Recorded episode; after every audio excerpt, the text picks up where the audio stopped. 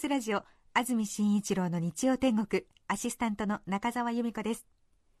2ヶ月前にも同じことを言っていますが私が出てくるからにはそれなりに大事なお知らせです。来週10月24日の放送はスペシャルウィーク。今回はプレゼントに熊本が誇る秋の味覚柿の王様シンデレラ大衆をご用意しました。ぜひ生放送をリアルタイムでお楽しみください。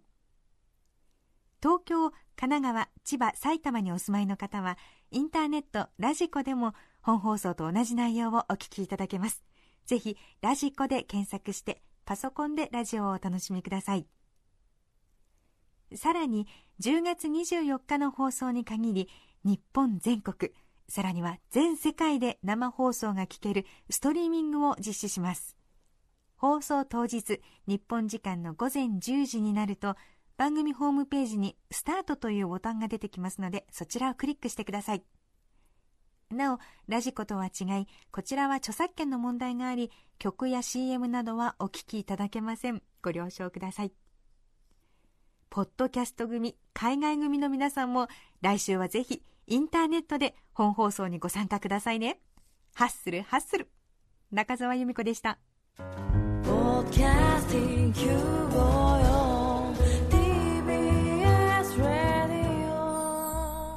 TBS ラジオポッドキャスティングをお聞きの皆さんこんにちは。安住紳一郎の日曜天国アシスタントディレクターの中山一輝です。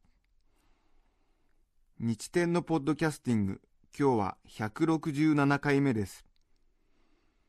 日曜朝10時からの本放送と合わせてぜひお楽しみください。それでは10月17日放送分安住紳一郎の日曜天国。番組開始から10時31分までの放送をお聞きください。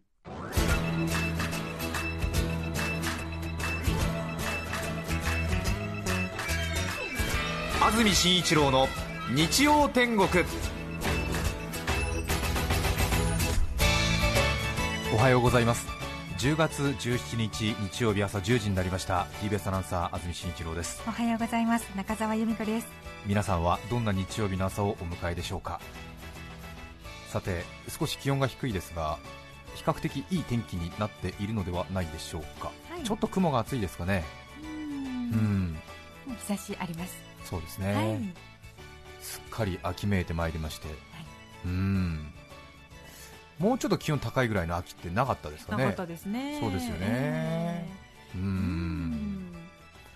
ここ2週間ほど随分と寒い日が続いてますけれども、風も流行ってますからね。あ、そうですよね。はい、なんかあの月曜日すごく暑かったりしたあ、月曜日そうでした。ええたまにね戻るんですよね。そうなんですよね。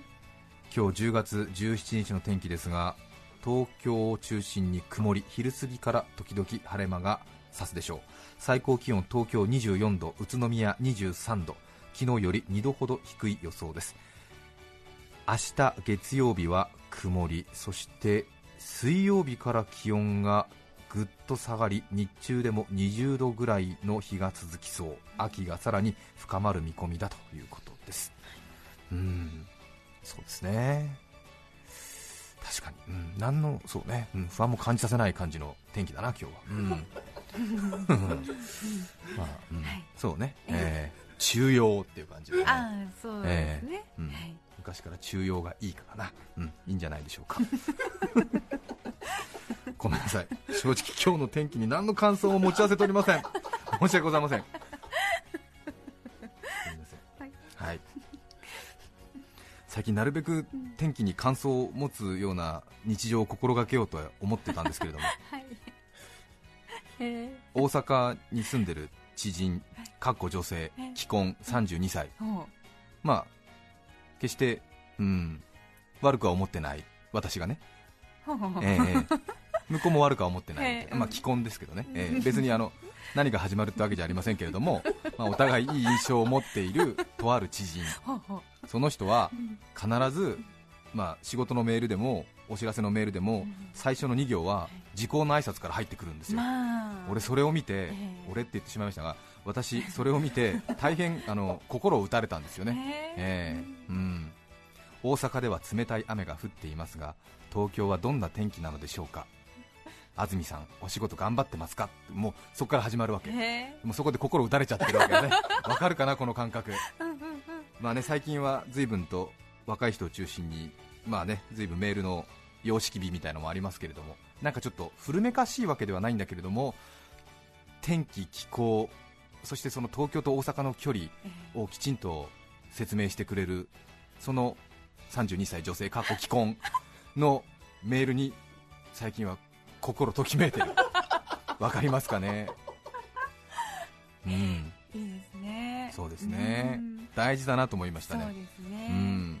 なんかこうちょっと生きる場所が違うっていう感じがするじゃないですか、うん。仕事のメールだとうん。担当直入に入るはい。ところ、うん。まず奥様うの、ん。まあっていうんですか、うん。ね、その事故からの挨拶から入るっていうそこすごいキュンキュンくるんでしょうね。そうですわねかります、うん。覚えておこ結構ねあの30超えると、うん。そこ大きいみたいですね。まあ私の比較でしかありませんがまあ10代の頃はあんまりそういうこと気にならなかったのかもしれませんうが、うん。特にですね弱い35を過ぎた昨今うん時効の挨拶から入るメール の文章に弱いです、うん、で私もそれを研究しています。そえー。ううんん。それから、えー秋ですね。はい。うん。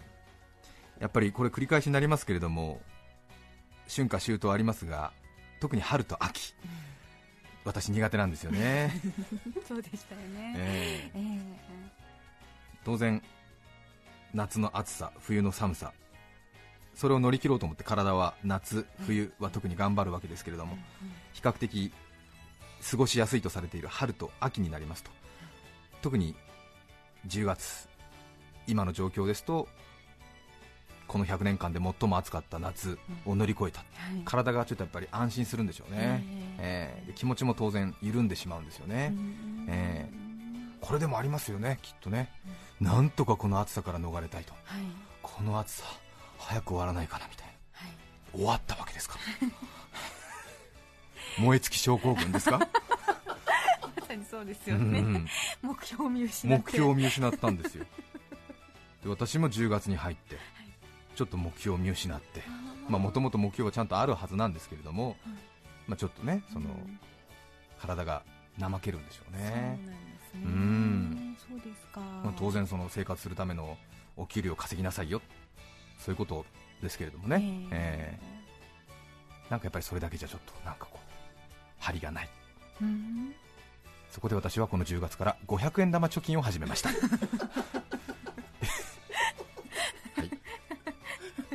小さいことですが いいことだと思います。そうですね、はい。あでもあの割とちょこちょこやってらっしゃったんじゃなかっそうです、ええ。えー過去6回ほどやってますけれども、えまた。ー3年ぶり7回目の500円玉貯金でございます。500円玉貯金皆さんやったことございますか？ないです。ない。楽しいんですよ500円そう玉貯なんでしょう。金ねあのやったことある人とやったことない人ではうん。全く温度差が違いますから、へえへえーやったことない人はうーんっていう感じだと思いますよ きっと。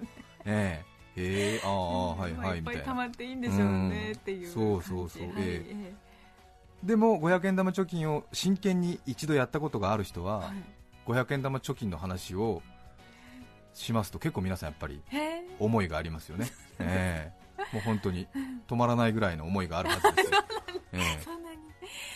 ありますよ。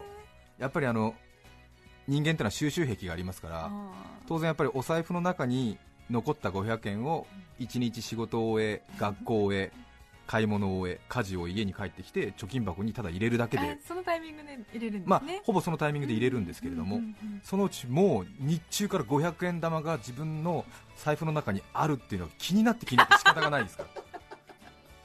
午前中でもう2枚とか、ええ。でもあんまりペースを上げすぎるとお小遣いがなくなってしまそううんですでよね。そのなんかペース配分も大事みたいな。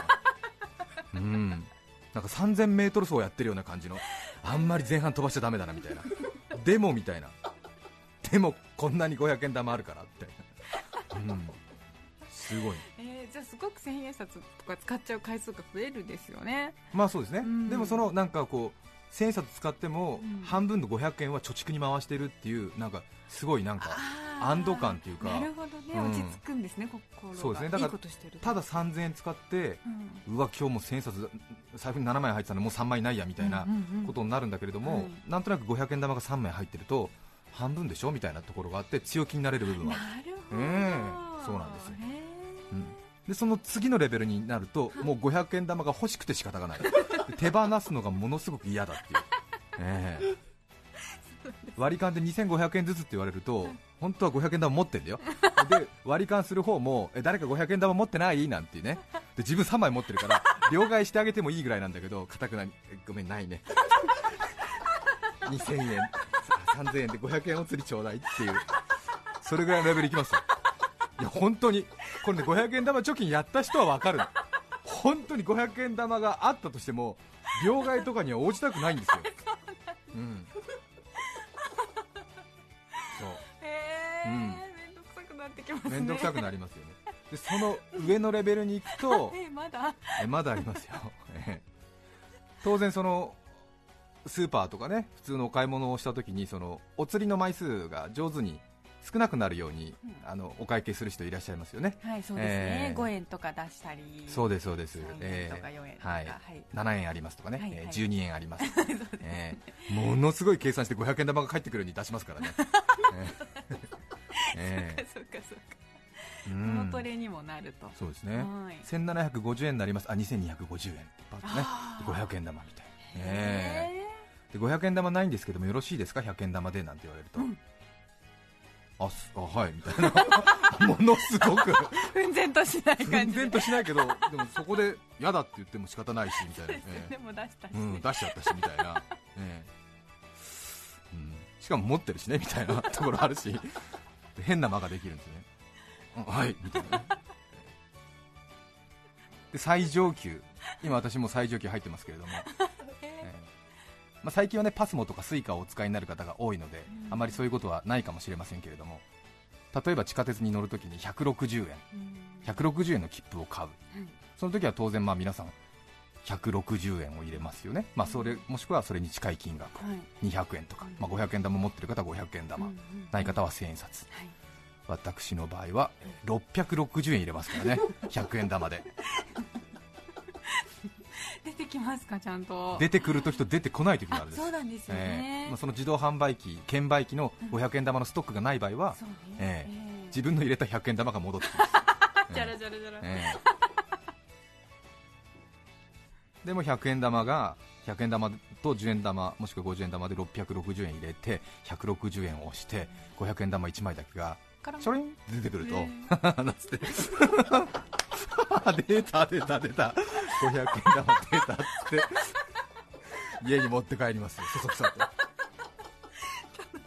と。楽しいよ。そう。これね難しい。うん。私富士そばとかでもやるからね、ええ。はい。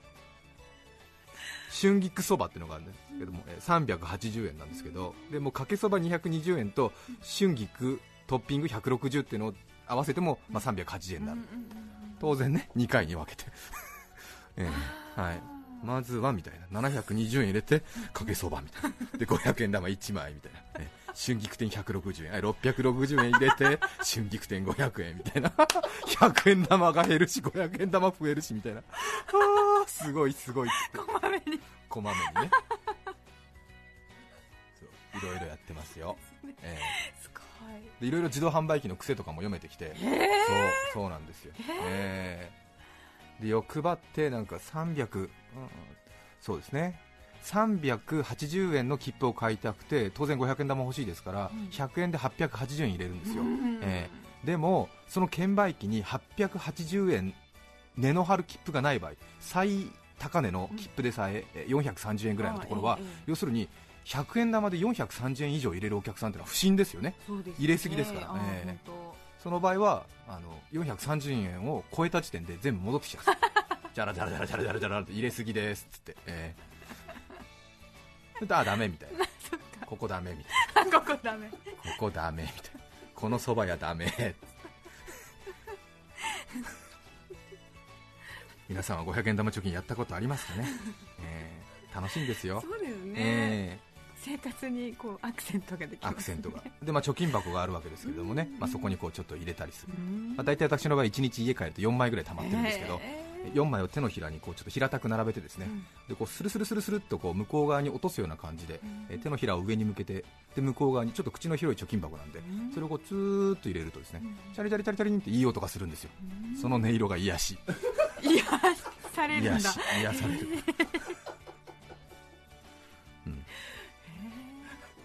いろいろ奥が深いのでまたご紹介したいなと思いますが、そうですね。はい。主戦度とお呼びください。結構です。結構でございます。さてこの話をすると今年も秋だなと実感するようにここ数年になりましたが先週の日曜日ですね10月10日合唱コンクールの決勝全国大会がありました。そうでしたね。この番組をずっと聞いてくださっている方はあ3年目かな？4年目かな？という感じで聞いてくださっているかもしれませんが。TBS も子ども音楽コンクールを毎年開催していますがこちらは NHK が主催しています全国学校音楽コンクールというものなんですけれどもその全国大会が先週の日曜日10月10日渋谷の NHK ホールで行われました。私は音楽に関しては中森明菜とおにゃんこクラブ以外は門外漢でして全くのズブの素人ではございますが。ちょうど一昨年ですね2008年の10月。ひょんなことから熊本のある中学校の合唱部の皆さんと交流を持つようになりこの番組の中でもたびたび話をしてまいりました。また私の一方的な妄想ともつかないこの行かれた合唱への思いをぜひ番組にしたいと NHK の方から申し出がありましてはい。今年の春4月ですかね。4月29日放送もされました。そうでした。たくさんの反響もいただきましてありがとうございます。さらにはこの合唱部の顧問の先生大変真面目な先生ですが、はい。松村先生という女性の先生ですがこの先生と私最近では文通するまでの仲になりました。熊本の。はい。はい。松村先生いろんなお話をしてくださいますがはい。私がちょうど NHK に出演した4月を過ぎたくらいからでしょうか。はい。先生の手紙の質も変わってまいりました。よく NHK に出ると箔がつくなどと世の中には世の中では言われますけれどもそういうことがもしかしたら関係しているのかなとも思いますがえ。ー最近ではもう手紙の中のはい。音楽の話のレベルが一気に上がってしまいまして、え。ーえ。ー最初はねはい。リズムとかテンポとかいうカタカナが出てきてねうん。私もなんとなく分かったふりして読んでたんですけどもえ最近ではルバートやらアゴーギクっていうよくわかんない言葉がえー。出てきましてアゴーギクってなんだい？知らない。ルバートってなんだい？ーなんでしょう？なんでしょう、えー。ええ。正直最近先生の手紙が全くわかりません。まアゴーギクってあなんだ？何？野菊の種類かよみたいな。アゴーギグ？アゴーギグ？だよ。えルバートってなんだい？みたいな。ええ正直先生の手紙が最近全くわかりません。困ったわ。私は本当に合唱を聞いて大体おおすごいな。すごいじゃん。おお結構やるね。この3段階ぐらいしか分かりませんから。もう本当にただのズブの素人門外漢門外漢なんですけどもいろいろとその NHK に出たりいろいろ取材されたりして何かちょっと合唱の分かる人というようなポジションになってしまってえー。正直もう辛いです。ちょっと。あわからない、わからない、もうそんなレベルではない、ええ普通に、おすごいじゃんとか、ええん？何かが足りないとか、それぐらいです感じることは、ええまあ、本当にちょっと自分の話を大きく話してしまって恥ずかしいところもあるんですが、ちょっとね、この1年、この2年ぐらいの中では、放送回の中では、比較的、安住さんは合唱が好きだよねということが随分と認知されてきた。え嬉しいことでありますが私にそんな新しい世界を教えてくれた中学校皆さんずっと聞いてくださっている方はもしかすると記憶にあるかもしれませんが名前を熊本大学教育学部附属中学校と言います地元では熊府中略してもしくはそのまま府中と呼ばれたりもしているそうですがはい。私は一番最初テレビで偶然見かけ勝手に間違って熊京中と略してしまったので今も勝手に熊京中と呼んでおりますが、先日熊本出身の同僚にあなたさ熊京中ってなんか呼んでなんかケラケラ笑ってるけれど地元の人が聞くとそれって日本ハムファイターズのことを本ハムって呼んでる感じに近いよと言われました。まあ日本ハムファイターズはまあ大体略すと日ハムですわね、えー日ハムを本ハムって呼んでるくらいの違和感らしいです。気持ち悪い、えー三軒茶屋をケンチャって呼んでるみたいな。通じない。よね。三茶だよねやっぱり三軒茶屋はね。やっぱね。ケンチャ。本ハム、うん、俺さ本ハムのファンでさって言われて分かんないよね。ああみたいな、うん。結構あれかなみたいな本場仕込みのハムファンみたいな感じになっちゃうよね、えー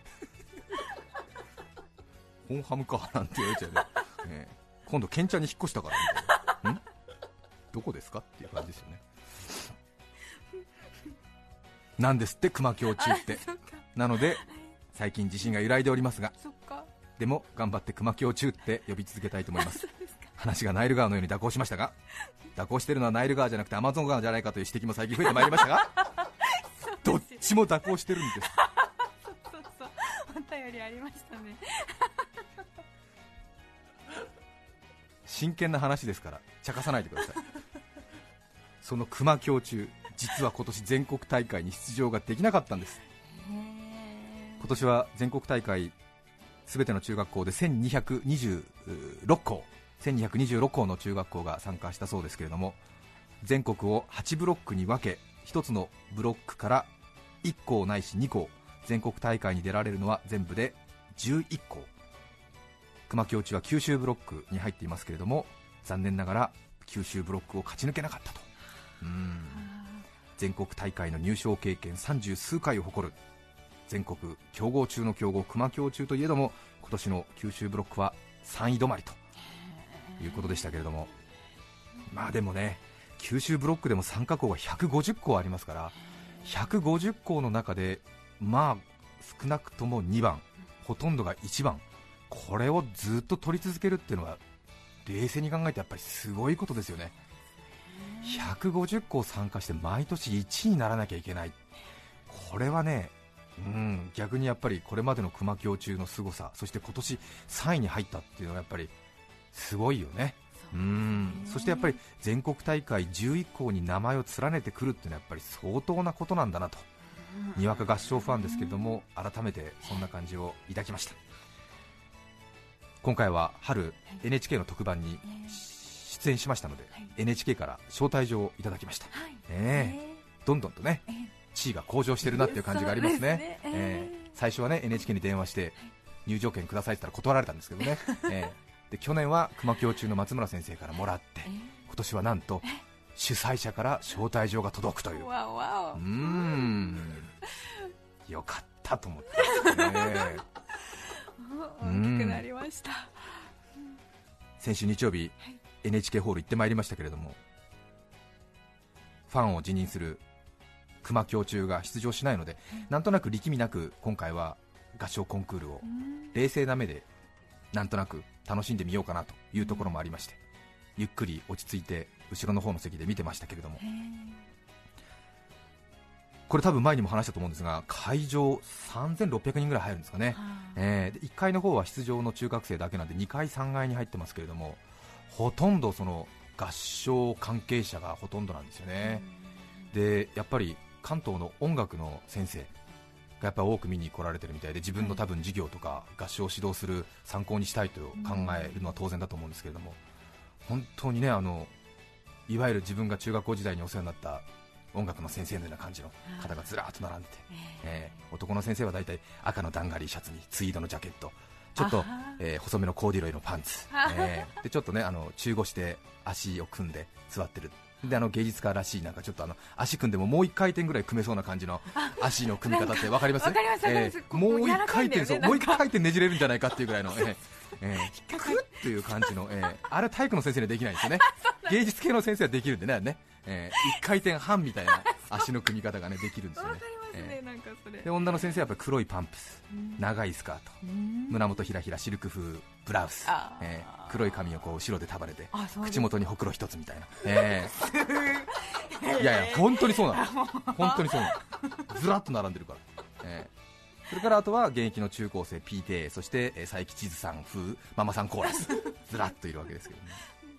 で皆さんやっぱりこう自分も合唱やってるということがあって中学生の合唱をこうメモを取りながら見てたりするんですが当然皆さんこう今年はどこが優勝するのかなということで予想をしてたりするんですけれども、はい。優勝に相当する金賞が1校準優勝に相当する銀賞が1校そして、まあ、第3位に相当する銅賞が2校はい。ということで1校、1校、2校って決まるわけなんですけれども。はい。で私もちょっと今年はまあ冷静に、まあ、ファン一番大好きな熊教授がいないんで、えーちょっと冷静に順位でも予想してみようかななんて思って、えでも3段階評価しかできない音楽の先生だから、えーおこれすごくない？と。あうんすごいね。と。あおやるじゃんみたいな。この3段階しかできない 音楽先生ですから。一応ね予想したんですよ、えはい。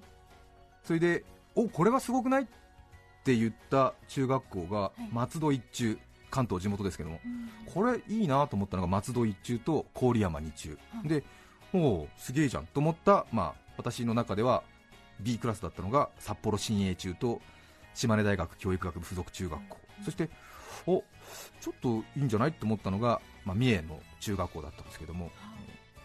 そしたらなんとですねとてもいいと評価した2校が金賞銀賞入ったんですよ。あー。1位に、まあ、準不動でしたけども、えー1位にこれ、えーえー連勝複式で当たってるわけですね。ですね、ええ。であれちょっとすごいなと思って札幌新栄中とはい。島根大学教育学部附属中学校がこれ同賞入ったんですよ。ええ。すごくないですか？本当です、え。なんで気分的には3連単もしくは3連服を当てたような感じですね、まああのもともと前評判の高かった中学校なんでまあ比較的優勝候補ではあったんですけどもでもまあねねうん、中央競馬でもこの3連服はまあ1600円ぐらいいくような配当を当てました、えーなのでえー来年はもしかすると審査員として呼ばれるかもしれません。本当ですね。本当ですね。うん、ええうん。やりますねやっぱりね。2年ファンだと。ね。見る目が肥えてきて。本当です、ん。そして優勝が郡山二中。福島郡山強いですよね。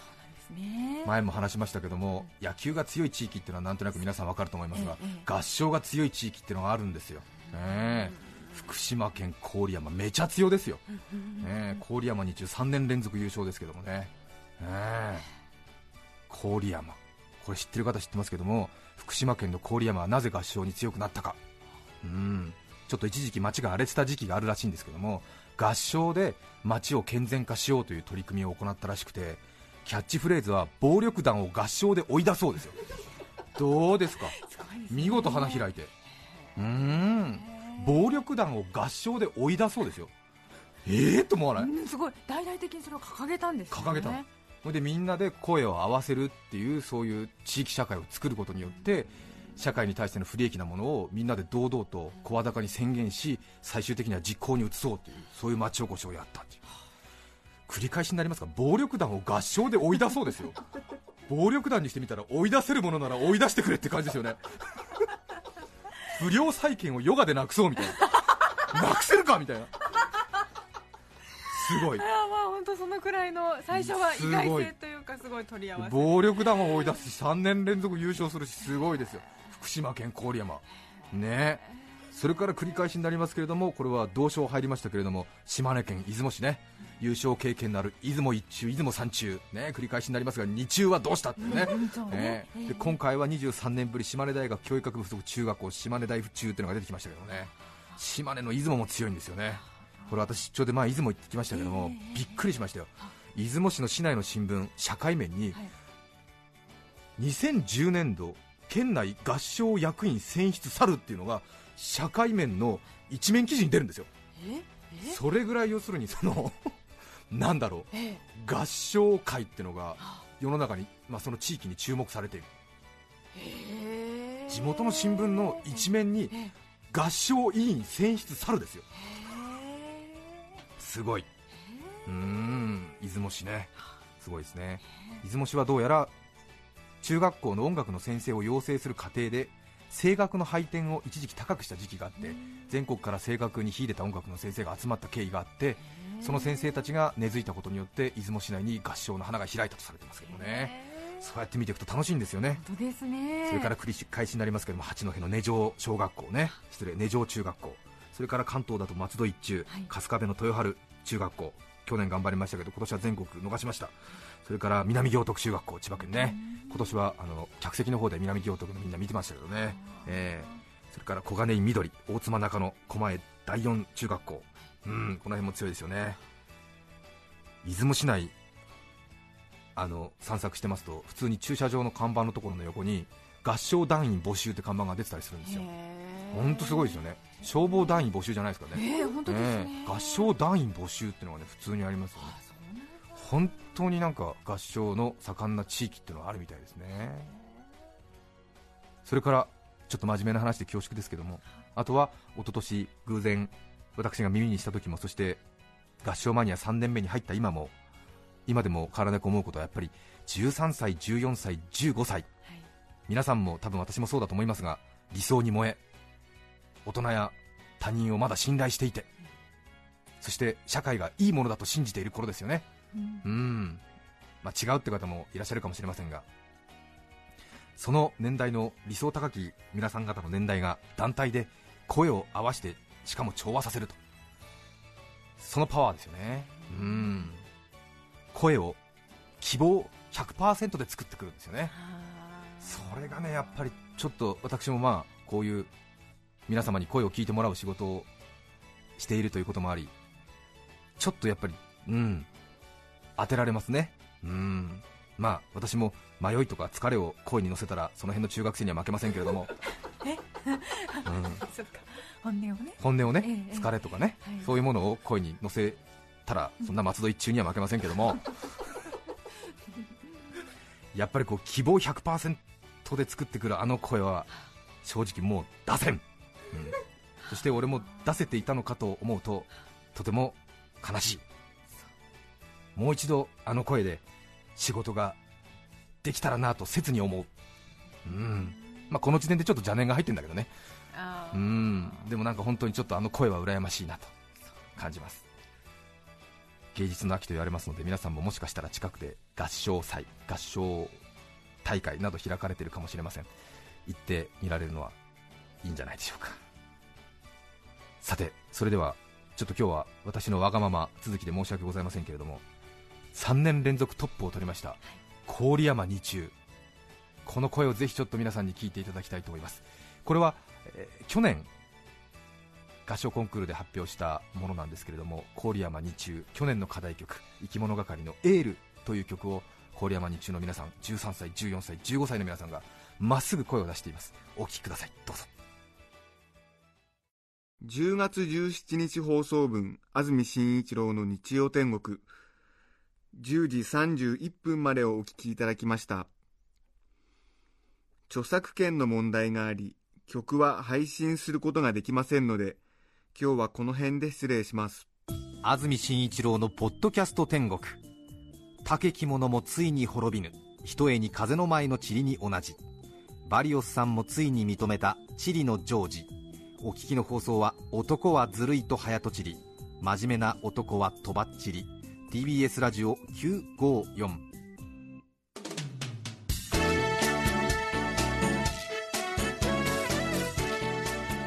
さて来週10月24日の安住紳一郎の日曜天国はスペシャルウィークです。メッセージテーマは果物の思い出。ゲストは武士の家計簿の著者歴史学者磯田道文さんです。それでは来週も日曜朝10時 TBS ラジオ954でお会いしましょう。さようなら。安住紳一郎の「ポッドキャスト天国」これはあくまで試供品皆まで語れぬポッドキャスト。ぜひ本放送を聞きなされ。TBS ラジオ954